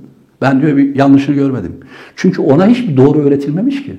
Hayatın güzelliği öğretilmemiş, değil mi? Hayat öğretilmemiş, güzellikler, kardeşlik, arkadaşlık öğretilmemiş. Bilmiyor. Ve hala korumaya çalışıyorlar. Hepsi de nasıl savunmayı, CHP nasıl koruduysa, Babacan Davutoğlu nasıl koruduysa burada cemaatleri, AKP'lilerin tümü cemaatleri koruma altına aldı. Niye? Oy deposu. Şimdi burada bizim dur durmamız gereken, bizim şey, ya kardeşim, iktidarda resmiyetleşti bu cemaatler. Bu cemaatlere karşı en sert eleştirileri. Bu da Şahifiniz yapar, biz yaparız ama en çok biz yaparız. Saraya, Saraya kılınan namazlar kitabın bir örneği. Bir örneği. Daha dibine kadar girdik bu işe. Ve binlerce yılda cezayı göze alarak girdik. Ve şimdi bakıyorsun ki iktidarda cemaat ve tarikatlar kökleşmiş, muhalefette kökleşmiş. Ve aydınlarınız nerede? Ne diyor? Yani ben tabii Uğur Dündar, Yılmaz Özdemir ismini örnek oldukları için söylüyorum. Çok önde popüler isim oldukları için. Ve hepsi hemen hemen çoğu buna yakın. Abdullah Gül'ü desteklediler mi? Desteklediler cemaatçi. Meral Akşener'i desteklediler mi? Cemaatçi desteklediler. Babacan, Davutoğlu desteklediler mi? Televizyonlarda ortak ittifak desteklediler. Yani hepsine, Ekmelettin desteklediler mi? Desteklediler. Hepsine kaymış. Oysa biz, bu çocuklar bizim çocuklarımız. Yani şu anda tarikatların içindeki 17, 18, 19, 20 yaşındaki bütün bu çocuklar bizim çocuklarımız. Çoğu da bizi izliyor ve çoğu da bizi seviyor. Ama çıkamıyorlar çıkamıyorlar. Ben bunların içinde büyümüş bir insanım. Size çok büyük trajedi hikayeler anlatırım. Yani mesela yani kırmadan, dökmeden anlatabilmem için de ayrıntılar vermem, işi de uzatmam lazım. Yani mesela ben iddia ediyorum. İstanbul'a Anadolu'dan gelen 50 tane başörtülü kız sıkışmışlıklarını, darlıkları, o çevreyi bilir. O çevreyi de kırmada ilk işleri evlenip o çevrenin dışına çıkmaktır yani. Bir çıkmaya çalışırlar yani. Kendileri yırtmaya çalışırlar ve yırtamazlar. Çünkü kendi başlarına para kazanma alanı da Türkiye'de yoktur, zayıftır. Ama ben sana 50-60 tane böyle mücadele veririm. Gördüm. Hem gidip cumhuriyetçilere o tarafa sığınmak istemiyor hem kendisi çıkmak istiyor ama oradaki pislikleri de gördü. Kendine bir kişilik ve bir alan kurmak istiyor. Bu destansı hikayeler vardır orada. Küçük küçük küçük Malatyalı, küçük küçük Konyalı kızların kendi başlarına verdiği mücadeleler. Onlar kendi başlarına büyük mücadele veriyorlar. Ama onları tabii seslendiren yok ya da o mücadeleleri gören yok yani. Türkiye'de herkes ideolojik kutuplaşmalar üzerinden edebiyat yapıyor. Laik şeriat, laik şeriat. Lan orada kız, kızın derdi şu. Hem Müslüman kalmak, başörtüsüyle Müslüman kalmak hem de o cemaatlere boyun eğmek istemiyor. Bunun yolunu arayan yüz binler var. O çocuklar şimdi bizi izliyorlar. Ve bizi çoğu da bizi seviyorlar. Ama bizim de Hayattan öğrendiğimiz bir şey var. Ben mesela 80'li yıllardan beri e, nedir kardeşim? Biz bu yoklukları çektiğimiz için bu zulmü, bu kapalılığı, bu başa vurmayı, bu bize bir yerden şey yapıyor ya tutuyorlar seni bir şeyin adamı yapmak istiyorlar. Yani senin ruhunu satın almak istiyorlar. Kemiklerini satın almak istiyorlar. Ona karşı yaşadığımız için yani hiç değilse arkadaşlarımıza bir yardımımız olsun. Türkiye'de aydın demek bu zulme karşı çıkmak demektir. Anayasayı sahiplenmek demektir. Tarikatların karşısına geçeceksin ve taviz vermeyeceksin. Herkesin o gücü yok ama abi işte adam gariban şimdi diyor ki gariban aileler ben diyor çocuğumu diyor başka türlü referans alanı bir mülakata gidiyor diyor şeyim yok diyor tanıdığım yok bildiğim yok diyor bir işte bir yere sokamıyorum Tabii edemiyorum. şimdi burada kimsenin söylemediği bir şey var. Tarikat yurtlarına gidiyor, gidenlerin işsizlik oranı yüzde sıfır neredeyse. Evet. Gitmeyenlerin işsizlik oranı da yüzde 88 yani. Çünkü o yüzde 12'lik nokta da çok alanında çok birinci fizikçi doktor var artık onu mecbur alıyor yani. O alanda onun eksikliği var yani. Bu bir gerçek. İş garantisi olduğu için oralara falan gönderiyor. Aileler için de bir kolaylık geliyor. Yani bu aileler şimdi neoliberal düzenin Afrika'da, Amerika'da çok serttir ya. Amerika'da insanlar ilaç alamıyor. Kanada'dan gidip ilaç alıyor ya. Yani ilaç yani yoksul sokaklarda yatıyor. Şimdi neoliberal toplumun ve kapitalist toplumun bütün dünyaya dayattığı zorluklar var. Çocuğunu zor okutursun, ekmeğini zor kazanırsın, çok mücadele edersin falan. Şimdi bu aileler bunun kolayını bulmuş. Hazır tarikata verelim, sonra çocuk yüzbaşı, binbaşı olsun, gelsin. General olsun. General olsun, gelsin, bu işi kolay olsun. E ne kadar kolay? Öyle bir şey yok. Çocuğun ruhunu satıyorsun, karakterini satıyorsun. Ne karşılığında? Erdem yok, ahlak yok, dürüstlük yok. Falanın, affedersin, birine emir eri gibi veriyorsun. Yani affedersin, göt olanı diyeceğim yani. Birine yatağına veriyorsun sen onu. Ajan veriyorsun. Orayı düşünmüyor. Orayı hiç düşünmüyor. İşi garanti bitti. Onu öbür tarafı düşünmüyor. E benim annem de vefat edene kadar biz çürük domates bakkaldan ya çürüğü daha mı ucuz? Hani çürük derken ezilmişi hani hep bir hesap kitap içindeyiz hayatımızda. Bu aileler ne güzel çocuğum geldi 13-14 yaşına vereyim onu tarikat okuluna kurtarsın bizi ne güzel. Bu kolaylığa da alıştırdılar. Türk e, halkını da bu ataleti de alıştırdılar. Ucuzundan. Ver çocuğu kurtul. E şimdi verdiğin de Türkiye'nin geleceği, insanlığın geleceği. E ben şimdi bu tarikat yurdundaki bu çocuklar, bu Elif Bağok 4 yaşında Elif Bağ okuyan çocuklardan, bu tarikatlardaki 17-18 yaşındaki yurtlardaki çocuklar bizim pırlantalarımızdır. Anadolu'nun çiçekleridir. Bunlar bizim her şeyimizdir. Ve biz bunlara sahip çıkmak zorundayız.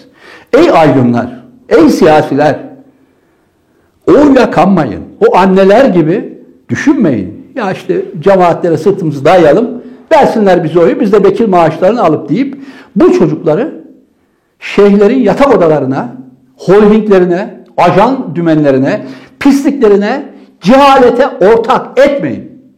Biz bu dünyaya niye geldik? Bunun için geldik. Aydınlık dediğimiz, ışık dediğimiz, kardeşlik dediğimiz, kooperatif dediğimiz, didişmek dediğimiz nedir? Budur işte. Çocuk kendisi de bir şey. Hani horona girer, horonu güzel oynamadan da bir neşe kazanır. Bir işe girer orada bir üretimden bir neşe kazanır. Bütün bu neşeleri çocuk içinde duysun. Hayatın neşesini, sevincini içinde duymayan çocuk robottur. Hiçbir şey olmaz o çocuktan. Nedir neşe? Ya gelirsin bir düğünde oynarsın. Bak bir neşedir. Bir kağıt üretirsin, bir yazı yazarsın, bir filmde oynarsın, bir fizikçide de bir buluş yaparsın. Ya da bir doktora neticesi alırsın. Sana başardım, güzel, bak ne güzel falan. İşte bütün bunlar neşedir. Neşe nedir? Neşe Allah'ın bize verdiği bir sıcaklıktır. Onun dersi yattığı güzel nimetlerin tadıdır, lezzetidir. Dünyanın en güzeli de budur. Yani en güzel masterchef'i diyeceğim budur işte. Lezzetlerin lezzetidir bu. Başarmak, arkadaşlık, sohbet, bölüşmek, ülken, vatan bu duyguları hisselleştirmek. Tadına varmak. E sen vatan duygusunun tadına varmamışsın. Başarmanın tadına varmamışsın. Güzelliğin tadına varmamışsın. Dünyanın ne bileyim yürümenin bir arkadaşla so bunların hiçbirinin tadına varmamışsın.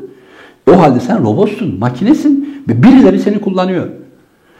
Şimdi ya Türkiye'nin işte neyi konuştuk? 3 ay, 4 ay Türkiye'nin hazinesinde 108 milyar vardı. Birileri bunu cebetti. Büyük bir servet kaybı, doğru. Ama asıl konuşmamız gereken ya şu anda üniversitelerimizde, yurtlarda ne çocuk var? 2 milyon mu? 1,5 milyon mu? Asıl bunu heba ediyorsunuz.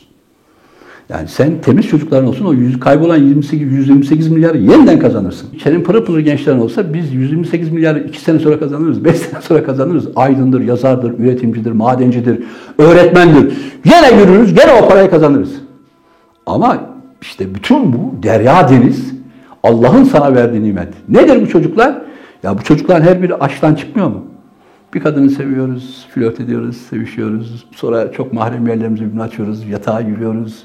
Birbirimizi oklaya koklaya geliyor bu çocuklar. Ya okuyoruz, nasıl öpeceğimizi şaşırıyoruz sevgilimiz. Sevgilimiz bizi. Derken çocuklar geliyor. Dünyada yaratılmış en güzel şey. Dünyada yaratılmış en güzel şey çocuk değil mi? Çocuğun değil mi ya? Ve sen bu çocuklara gidip bu pis adamlara, sapık adamlara veriyorsun. İşi garanti olsun diye. Bakın iş zordur. İş kazanmak zordur. Tecrübe sahibi olmak zordur. Yazar olmak zordur. Ziraat işte işini, psikiyatri işini yapmak, doktorluk bunlar zor kazanılan şeylerdir. Hepimiz burada durup bu çocuklara ya çocuklar bu zorlukları aşmak zorundayız. Aşan var bak gel çalışalım, disiplin edelim, aklımızı kaybetmeyelim, bırakın bunları diyecek. Hikayeci sayısı, edebiyatçı sayısı, sinemacı sayısı, yazar sayısı az ve hiç yok. O yüzden hiçbirimiz rolümüzü kendimize getirmiyor. Şöyle bir örnek vardır ya. Abi diyor bugün diyor trafik kazasında diyor 5 kişi öldü diyor. Oğlum diyor ama diyor 5 kişi öldü ama diyor 1 milyon da şey ucuz kurtardı. kurtardı. Şu ucuz kurtardıklarını hani sıyırdıklarını kapa onları zarar görmüyorsun. E bir Enes Kara ölüyor ama 1 milyonda da hasar kalıyor. Yani içleri gidiyor, ciğerleri gidiyor, ruhları gidiyor, vefaları gidiyor, dürüstlükleri gidiyor, ahlakları gidiyor. Yani 1 milyon arabada gitmiş. Onu hiç saymıyorsun kazı şey. Bir tek Enes Kara gibi intihar ederse ciddi alıyorsun. Ya şu anda milyonlarca çocuk aya bakmayı bilmiyor, mehtaba bakmayı bilmiyor, sevişmeyi bilmiyor, gezmeyi bilmiyor, resmi bilmiyor, bölüşmeyi bilmiyor, çalışmayı bilmiyor. Lan bunların hepsi kayıp şu anda. İlla intihar etmelerini bekliyorsun yani istatistik olarak. Yani buraya acil olarak aydınların müdahale etmesi lazım. Hangi aydınların? Dürüst aydınların, samimi aydınların, eyvallahsız aydınların. Oy deposuna kanmayan, şeyhlere eyvallah olmayan, cumhuriyetin arkasında duran. Cumhuriyet nedir? Herkese eşitleyen. E bakıyorum yok. Hadi gösterin bana. Halk TV'si nerede? Sözcü nerede? İşbirliğine girmişler. Cemaat ve tarikatlarla işbirliğine girdiler. Hala gassalları bile gassalları bile temize çıkartan, HDP'li PKK'lı teröristleri bile temize çıkartan yayınlar yapıyorlar. Deva, Babacan hepsinde her akşam ağırlıyorlar. Ve bu adamlar aydınlık Türkiye'nin, Cumhuriyet'in egemenliğini de peşkeş çekiyorlar. Oy uğruna. Oy uğruna. AKP de böyle oy aldı. Biz de başka türlü alamayız. Susalım. Buradan çıkış yok. AKP böyle yapmışsa ki yapmış buna karşı bütün vücudumuza savaşıyoruz. Ya benim kitapta yazdığım cümlelerin adli hesabı yok. Bir insan evladı bu kadar kafayı bozuk yazamaz. Böyle yazı yazıyorum. E şimdi bakıyorum ki bu taraf aynısını tekrarlıyor. Ya bunlar olmasın. Eşitleyelim, kardeşleyelim. Bir kere bu çocuklar niye eşitlik ve kardeşlik düşüncesini hissetmiyor işlerinde? Mesela şunu diyebilmeli. Enes Kara gibi çocuklar ya ben bu Türkiye'de bir doktor, Trabzon'da yaşayan bir insan, bir çoban. Herkes birbirine eşittir. Hukuk karşısında eşittir. Herkes onurlu bir yaratıktır. Kimse kimsenin kölesi değildir. Kimse kimsenin köpeği değildir. Kimse kimseye boyun eğmek zorunda değil. Bu değerleri ne öğretmiyorsun? Hem Müslümansın. Niye Müslüman değilsin? Hem Müslümansın. Niye dürüst, adil değilsin? Niye yiyorsun? Niye holdingleşiyorsun? Hanemet olarak görüyorlar. Hazineler, çocuklarımızı 2 milyon çocuğumuzu yediniz ve yiyorsunuz ve yemektesiniz. Hem iktidarınız hem muhalefetiniz. Hazinelerimizi yiyorsunuz. Meclisimizdeki maaşları yiyorsunuz. PKK ile işbirliği yaptığınızı yiyorsunuz. FETÖ ile işbirliği yaptığı yiyorsunuz. Sahillerimiz, ormanlarımız, Maliye Bakanlığımız, do, inen çıkan dolar, üç kağıtlar, ihaleler, aklınıza gelen, gözünüzün ufkunda olan her şeyi yiyorsunuz. Her şeyi. Her şeyi. Bunlar insan değil. Bak ve belgeselleri seyrediyorsun orada Serengeti belgesellerini. Savanda. Şimdi bir sırttan çıkar ve ufka bakar. Sırttan ufku, ufkutana görür abi. Ufka bakmak diye bir insani bir şey vardır. Ben mesela ufka bakmadan rahat edemem. Uf, böyle gör, karşıdan dağlar görülecek yani böyle. Dağların arkasında bulutlar, tepeler. Ufuk budur yani. Biz Trabzonluyuz. Ankara'ya geldim. Uf, önüm açılacaktır. Önümde apartman varsa ben yaşayamam. Önüm görülecektir yani. Şimdi sırttan bakar tepeden. Nerede bir koku leş var? Nerede bir parsa var? Nerede bir küçük ceylan yavrusu var kapılacak? Değil mi? Bunların dünyaya bakışı bu. Sırtlan gibi bakıyorlar. Var ya işte Galatasaray basketbolda rant var mı? Şu köprüden şu para gelir mi? Bu Elon gemilerden ne geliyor? Oradan ne gelecek? Bütün şeye yenecek, parçalanacak gibi bakan sırtlan gözüyle bakıyorlar. Bu uygarlık kuramamış. Tabiatın bir vahşi canlısıdır sırtlan. İnsan niye bakar? Sen niye bakarsın? Ben niye bakarım? Ben baktığım zaman rahat ederim ya. Ufka baktığım zaman içime bir derinlik gelir. Sonsuz bir derinlik. Allah'ım bütün bu sonsuzluk trilyonlarca yıl süren bu sonsuzluk içinde bir nebze bu güzelliği bana göster gösterme şansın, bu güzelliği görme şansım olduğu için sana şükür olsun. Ya da içime tatlı bir şey geliyor. Rüzgar hoşuma gidiyor. Ferahlıyorsun, rahatlıyorsun. Uçsuz bucaksızlık. Bütün bunun içerisinde sen de bir toz tanesi olmak, sana bir bu devri de alemi için sen de böyle dönmen, dert, keder, üzüntü arkadaş sana bir şey veriyor. Bilemiyorum. Ama ne veriyorsa bir genişlik, rahatlık, kardeşlik, herkese sarılmak, içine bir neşe, bir sıcaklık getirir. Demek ki sen insansın.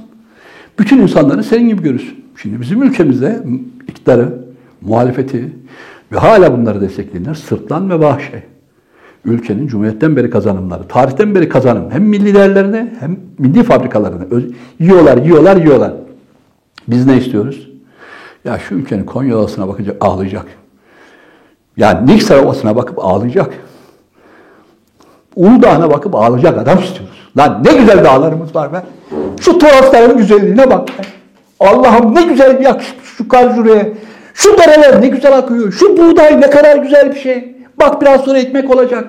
Çalışıyoruz ne kadar güzel. Kızlarımız ne kadar güzel Allah'ım. Düğünler, o halaylar. Bunları diyecek insan tipi yok. Aydın demiyorum size. Aydın daha başka bir alem. Basit bir insan. Bana tarih boyu üretmiş de mutlu olmamış bir adam gösteremezsin. Herkes üretince mutlu olur. Tarih boyu düğün yapınca, arkadaşınla gelince, halay çekince, oyun oynayınca mutlu olmamış insan tanıyamazsın. Sen bana tarih boyunca ekmeğini böyle ikiye bölüp ortadan al Serkan yarısı da senin de- deyip de mutlu olmamış insan yok dünyada. Sırtlanların işgali altındayız.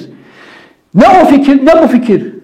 Allah'ın bütün güzelliklerini ifade ediyorlar. Müslümanlığın getirdiği bütün güzel değerleri ifade ediyorlar. Ve Kurtuluş Savaşı ile egemenlik hakkımızı elimizden aldılar. Tarikat devletleşti. Tarikat ordulaştı. Tarikat hukuklaştı. Biliyoruz bunları. Oradaki avukatların nereden geldiğine, kime baktığını. Ve bunun karşısındaki muhalefet de PKK'yı, FETÖ'yü, aynı tarikatları onlar da mücadele edermiş. Aynı tür kafir yani silah, aynı silah kullan, kullanıyorlar. E Ya şu, şuraya tertemiz bakacak. Namusuyla bakacak. Ya hani akşam FETÖ'cüler bana küfür ediyor ya. Yani en çok da bana küfür ediyorlar yani. Birincilik bende yani küfürlerinde. E bir şey hani Nihat da şu şirketi soydu. Nihat da şu Nihat da diyecek bir yerleri yok. Bulamıyorlar. Bulamasınlar abi. Ben geçtim gidiyorum. 2-3 senem kaldı şurada. Sizde de bulamazsın. Bak geldiler. O kadar kamera 5 yıl arkamızda gezdiler. Senin, onun, onun, bizim. Ama işte 3 tane, 4 tane, 10 tane, 20 tane de gerçekten bulamayacak adamları varsa da bunları da iftira, sanal alemlerde küfürlerle pisleştirmeye çalışıyorlar ya da kirletiyorlar falan. E şimdi ben bir büyük sahne seyrediyorum. Halk TV'deki arkadaşlarıma söylüyorum. Dün acıyarak bir dönem meramamda olan onlarca liberalin çürüdüğünü, rezil rüsvay hale geldiğini ve Türk milletinin ikna edip bunları ha, ha, sümük gibi attığını gördüm. Ve bu rezilliği hep beraber gördük. Niye? Cumhuriyete ve toprak bütünlüğüne sahip çıkmayıp FETÖ'ye sahip çıktıkları için. Ve bu gençliği yalnız bıraktıkları için. Bu bölüşüm duygularını yalnız bıraktıkları için. Ya FETÖ'yle bölüşüyorsun. Gençlerle bölüş, halkla bölüş. Ya. Bu çocuklarla bölüş. Şimdi aynı şeyi popülist kemalistliği yok etmeye çalışan Halk TV'de, Sözcü'de, orada burada görevli arkadaşlar, Tele1'de görevli arkadaşlara hüzünlenerek, içim kan ağlayarak izliyorum. Çürüdüklerini görüyorum ya. Şuraya bak hem Meral Akşener'i hem Dava, Babacan hem Davutoğlu hem de sırası geldi mi? Ah, Enes Kara da o şey bu tarikatlarda. Beraberdim biraz önce. Değil mi? Bence Türk halkına e, yani bu 200'lü siyaset yüzünden de kararsızların sayısı çok. Kararsızlar görüyor. 200'lü, 200'lü bunlar. Harbi, temiz. Hani adam istiyor. Benim gördüğüm o. Tertemiz insanlar istiyor siyaset. Bu satılmışlığı benim aklım almıyor abi. Ben bu kadar şey e, aklım almıyor. Başına dönüyorum işin. En başında söylediğim lafa geliyorum. Yani bazen moral böyle bozuluyor ki o moral bozukluğun altından kalkamıyorum. Şimdi bu adamları da bir yerde bir pis bir gayeleri var. O sırtlanların, o yağmacı ve talancılar her sabah ta, yağma için yataktan kalkıyor şimdi. O sırtlanın haklı olduğu yerlere gelelim. Haklı değil de kendince doğru yaptığı şey. Sabah erkenden nereyi kapacağım diye kalkıyor. O tarikat, bu yalan, o şey. Hep aynı laf, aynı yalan, aynı yalan, aynı yalan. Bir iş yapıyor yani. Sense 12'ye kadar uyuyorsun abi. Yatıyorsun. Dünyaya gözünü açmıyorsun. O yüzden biz Beryansın gibi öyle bir yatağımızı ayrı serip çalışacak. Bu pisliklerin hiçbirine dokunmayacak, bulaşmayacak, tertemiz kalmış. Ülke ne zaman işgal edilir? O ülkedeki bütün fikirler Zihin, ırzına zihin. ifade edilirse doğru fikir bulamıyorsun şimdi. Siyasette, iktidarda, muhalefette bir yerde doğru fikir bulamıyorsun. E bir doğru fikri bu gençlerle besleyeceğiz. Biz izleyen çocuklar, arkadaşlar gördüler. Nefes alacak bir yer. Nefes alacak bir yer.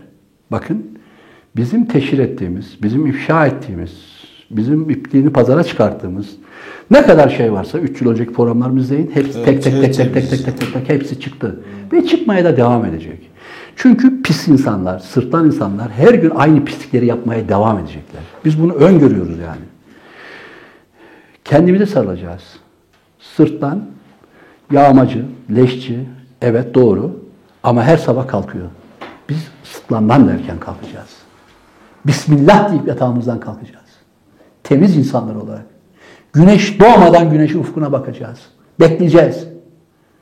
Yoksa bu adamlarla olmaz. Bunu hepiniz gördünüz. Bu Enes Kara kardeşimiz sana da bana da hepimize ders olsun. Hayattan tecrübe çıkartalım. Bunlar bizim çiçeklerimizdi. Ne iktidarı sahip çıkıyor ne muhalefeti sahip çıkıyor. Buna sahip çıkacak tek düşünce cumhuriyettir. Hukuk karşısında hepsini eşitleyen, devlet burslarıyla, kimseye muhtaç etmeden bunları okutacak bir zihniyet. Kimseye muhtaç olmadan, boyun eğmeden insan olarak yaşamasını sağlayacak tek şey devlettir, kamu hizmetidir. Bakın devlet yurdu diye bir şey kalmadı. Bunları söylemek istiyorum. Son bir iki cümle olarak şöyle soracağım abi. İktidara söyledik. Devleti FETÖ'ye ya da tarikatlara teslim ettik geldiğimiz nokta. Muhalefet ediyoruz. Siz de bunlarla kucak kucağısınız. Medyaya söyledik. Aynı yerden besleniyorsunuz. Ailelere söyledik. iş garanti üzerinden çocuklarınızı teslim etmeyin, kurban etmeyin. Aydınlara söyledik. Burada yüksek sesle. Tamam. Peki Cumhuriyet'in yaratmış olduğu kurumlar abi, sivil toplum örgütündekiler, üniversitelerde rektörlerimiz, sendikalar, barolar, buralardan bir cümlenin çıkmamasını nasıl Ya görüyorsun? babacığım Murat ben abi? Atatürk Düşüncelerinde de Çağdaş Kadınlar Derneği'nde yıllardan yani konuşma yapıyorum. Ben Çağdaş Kadınlara da konuşma yapıyorum. Yani biz bunların başındaki insanlara saygı duyarak büyüdük ve saygı duymaya devam edeceğiz. Ama bu pis kirli siyasetin içine girdiler. CHP'nin bu kirli siyasetinin işbirliğinin içine girdiler. Dolayısıyla PKK ve tarikat ilişkilerini de meşrulaştırdılar. Seslerini çıkarmıyorlar ama bu böyle. E şimdi siz hem çağdaş kadın diyorsanız şimdi Türkiye'de iki tane nesil, iki tane güç, illegal güç Amerika tarafından desteklenen FETÖ ve PKK Türkiye'deki çocuklarımızı devşirdi ve bunları vatan haini yaptı. Ajan yaptı FETÖ. Öbürü de PKK'lı dağa çıkardı, katil yaptı, bizi öldürüyor. Bu iki büyük dış düşmana karşı büyük bir savaş vermelisin. Hayır değil. Bunlarla siyasi oyunlar içindesiniz. Akrabalık ünsiyetleri içerisinde şu anda yakınlık ünsiyetleri içerisinde. Bunu söylüyoruz. Ama daha sert, daha uzun söyleyemiyoruz. Bu kadar, biz de bu kadar söyleriz. De geç. Ya Candaş Tolga Işık'a bile şeyden e, FETÖ televizyonlarının bir numaralı adamı Candaş Tolga Işık'a bile şey veriyor. Alan tanıyorlar. Ödül, ödül veriyor. Ödül, ödül veriyor. Ve onun dergisinde Türkan Sarayı kat, kutlanıyor falan yani. Bu geldiğimiz yer çılgınlık. FETÖ irtibatları, PKK irtibatları gırla gidiyor. İşte bu sabahtan beri söylüyorum. Ha Cumhuriyet'te, Sözcü'de, Halk TV'de temiz, güzel, düzgün yüzde bir var. Yüzde iki var. O, o popülist Kemalizm rahatsız olmasın diye bir takım şeyleri, sütunları tutuyorlar. Ama biz içerideki bu şeyi anlatıyoruz size. Söylüyoruz. Ben hep haklı çıksam ne olur ya? Tamam. Ya şimdi Evet, FETÖ ve PKK tuttuğu ve dokunduğu her şeyi kendine benzetir. Bunu öğrenmek için sadece arşiv bilgileri hayatı değil, yani felsefe öğrenmen lazım. Bunlar tuttuğu ve dokunduğu her şeye kendi suçluluklarıyla ortak ederler. Ya ne olmuş? Gassalı da vermiş, PKK'da onu yapmış da ne olmuş? Bunlar da adam değil mi? Bunların da partisi var 6 milyon oy veriyor dediğin zaman senin sıradan seçmenin dağdaki PKK'lı kadrosunun beyniyle eşitlenir ve aynı ruh haline gelir. O yüzden bunlara geçit yok. Biz kendimiz için bunlara geçit yoksa belki de iyi çocuklardır gelir tavla oynarız bu adamlarla arkadaş oluruz bunu demiyorum. Cumhuriyet yaşayamaz. Anayasa yaşayamaz. Toprak bütünlüğümüz yaşayamaz. Sen öldüren insana maaş veriyorsun. Sen öldüren insanla siyasi ittifak kuruyorsun. Bu mantığı aklı yoktur. Ancak bu adamlara karşı bir dik durarak, mücadele vererek, partini koruyarak, kuruş değerleri, cumhuriyeti, egemenlik savaşı, buralara sahip çıkarak ancak bu adamlarla savaşırsın. Taviz vermeden. Şimdi bakın taviz vermeden konuşabilen yok. Tayyip bile bak tuhaf tuhaf işler söyledi son konuşmasında. Çok tuhaf. Bugün 50-60 tane yazar bunu çözemedi. Durduk yere dedi ki, o dedi, dediğini yaratan Demirtaş'ın hakkından dedi. Evet. İmralı'daki Apo gelecek. Lan ne anlama geliyor bu şimdi? Herkes dedi ki İmralı'la Tayyip mi konuşuyor? Çözüm gene kapıdan mı bekliyor? Ne olacak işler? Karma karışık işler. Yani bunlar çok verdiğim bir örnektir. Bir ciddi bir bilim adamı bunu ispatlamıştır. 40 tane fare bir hastalığı var. 40 fare bu hastalık sonucu onlarda da böyle bir depresyon hastalığı. 40 tane fare abi arka arkaya sıkılan dayıyorlar birbirlerine kuyruklarını veriyorlar. Kuyruklarını düğüm yapıyorlar ve çözülemiyorlar ve hepsi birlikte ölüyor. 40 fare yan yana gelip toplu intihar ediyorlar. Bu bilimsel kitaplarını okudum ben bunu bilimsel. Yani şey yapmıyorum. Bunlar da öyle. CHP'si, AKP'si, öbürü, Davutoğlu, Tayyip, öbürü, İmamoğlu. Hepsi 40 tane aynı şey kuyruk birbirlerine gelmişler. Cumhuriyet, devlet ne varsa hepsi topluca hazinesine kadar aynı yöntemler, aynı manyaklık, aynı depresyon, aynı vurdum duymazlık, aynı hissiyasızlık ve hepsinin ortak özelliği var. Vatansız bunlar. Vatan duygusu yok, memleket duygusu yok. Bu çok korkunç bir şey. Bir insanın vatan duygusu yoksa işte bu burada bizim devreye girmemiz lazım. Ey insanlar sizi bu partiler kandırdı, aldattı. Gelin şu gençlere bir kapı açalım. Rol model edecek. Benim sanatçım. Lan nereden? Sanatçıları yok bunların ya. Şeyde Acun Ilıcalı en komik sanatçı diye bu olana ödül verdi ya. FETÖ'cü olana birinci yaptı ya. Bir, bunların bir komik çocuğuna. Onun esprisi mi espri yok. Torpille şey. O neydi bir yetki. Siz yeteneksizsiniz. Yeteneksizsiniz de. Orada çocuğa verdi. Çocuk FETÖ'cü çıktı ama esprisi de yok çocuğun. Ya bunların hiçbir yerinden bir şey çıkmaz. Böyle bir şey yok. Gelin ya yepyeni bir sayfa açalım ya. Bismillah sıfırdan başlamaktır. Allah'ın adıyla başlamaktır. Yeniden başlamaktır. Yani bu bir din olmasa bile bu toprağın en büyük kültürünün bir kültürlerin başında gelir. Hani bir işe Bismillah deyip başlamak. Bunun bir anlamı da sıfırdan başlamak. Bu şansımız vardır. Bak buradan Çanakkale geçti, buradan Sakarya geçti. Bak dünyanın bütün Arapları buraya geliyor. Kontrolsüz bir büyüme var. Gelin sıfırdan Bismillah deyip başlayalım. Bismillah deyip. Yani bana gelip de Allah'ı bu vatan hainleri öğretmesin ya. Siyah ajanları, bu badeci şeyhler bize Allah öğretmesin ya. Ayıp diye bir şey var ya. Allah'ı bana ay öğretir, güneş öğretir, mehtap öğretir. Atam dedem öğretir ya. Bu kimdir ya? Donunu kokluyor ya. Çok korkunç insanlar. Ya da çıkın aradan. Ya çıkın aradan. aranızı. Bir de gelmişsiniz. Bunlarla el altından ilişkiler. Şu anda milletvekili pazarlığı Davutcan'la. Yok bilmem nelerle. Allah büyük diyeceğiz. Seni çok seviyorum Serkan. Abi Hürmet çok- ediyorum. Bizler hürmet ediyoruz abi. Ağzına sağlık abi. Çok teşekkür ederiz. Son çağrı olarak da ben şeyi yapmak istiyorum. O 104 amiralin açıklamasında devletin yanındayız, anayasanın yanındayız diyen tapu daireleri, il müdürlükleri, jandarması, emniyeti, cemaatin ve tarikatlara karşı bu anayasadan aykırı olan, hukuksal statüsü olmayan yere dair anayasadan yanayız diye de birer cümlenizi şimdi bir görelim, duyalım. Teşekkür ederiz, iyi günler dileriz. Saygılar sunuyorum. Milletin onuruyla oynadınız, gururuyla oynadınız. Askeriyle ve hukukuyla oynadınız, cumhuriyetle oynadınız. Türk milleti bunun intikamını alacak. Milli iradesiniz, bu halkın çocuklarısınız. Kimseyi eleştirmekten korkmayın. Kimseyi!